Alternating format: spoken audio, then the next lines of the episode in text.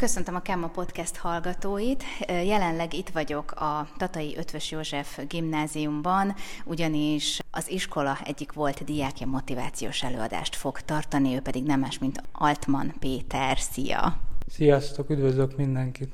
Aki esetleg nem ismer téged, vagy nem tudja, hogy mi történt veled, elmesélnéd nekünk? Igen, röviden elmondanék mindent.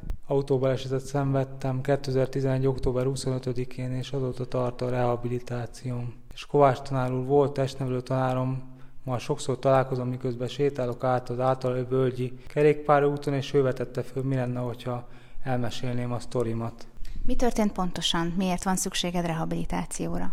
Egy vizsgára indultam Budapestre, lekéstem a vonatot, és autóval indultam el. Hazafelé jövet a sikeres vizsga után, frontálisan belém jöttek az egyes úton Bicskénél. Ezért 18 csontom törött el, Honvéd kórházban műtöttek, és a bal oldalam az lebénult, és még nem tartok ott, ahol szeretnék. Mennyi idő, amíg esetleg ott fogsz tartani, ahol szeretnéd, vagy ez teljesen rajtad múlik? Hát nem minden rajtam múlik. A orvosok már megtettek minden, most már én vagyok a soros. Mi az, ami téged motivál? Mi az, ami igazából a kitartásodat erősítette?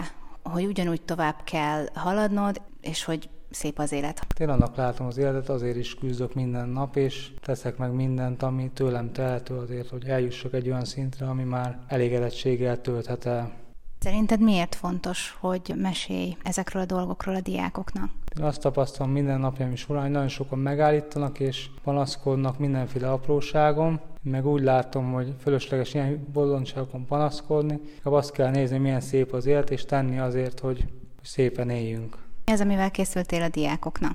Összeállítottam a 80 diából álló PowerPoint bemutatót, hoztam kis érdekességet, amiket a balesetem során után kaptam a barátaim által, ismerősöktől, is idegenektől, híresebb emberektől, és ezeket fogom bemutatni.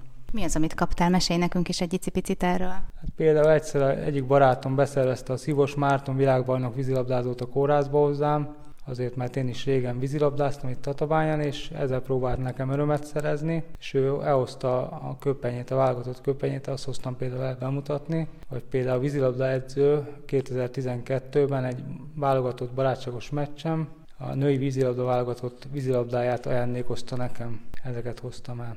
Tervezel még ilyen előadásokat tartani? Majd az élet eldöntő, hogy hogy lesz. Én nem vagyok semminek az elrontói, meglátjuk. Egy kicsit vicces ez, a, ez, ami ugye a plakáton is van, hogy bal lábbal keltem fel. Ezt te találtad ki? Én találtam ki, és az egész úgy indítottam el, hogy a, a bal oldalon bénult le, és ennek olyan kettős jelentése van. Egyrészt, hogy rossz napom van, ami igaz is, más még az, hogy már végül is felkeltem, és hát ballal kellett, hogy felkeljek, hisz látjuk, hogy mozog, csak még nem úgy, ahogy szeretném. Egyébként gondolom azért te is egy kicsit Hát az elején azért mindenki úgy van ezzel, hogy szomorú, depressziós. Neked meddig tartott ez az időszak, és mikor fordult ez át nálad? Hát sok hullámvölgy kísért az utamat, és mindenféle démonok üldöztek, de próbáltam mindig felülkerekedni, és hát sajnálkozhatnék egész életemben, hogy miért pont velem történt, de én a rövidre zárva úgy határoztam ezt meg, hogy azért velem történt, mert az égiek engem választottak ki, és azért, mert tudták, hogy megcsinálom. Köszönöm szépen az interjút, és remélem, hogy még sok diákhoz eljutsz, mert tényleg azért a mai világban szükség van az ilyen motiváció előadásokra. Köszönöm szépen.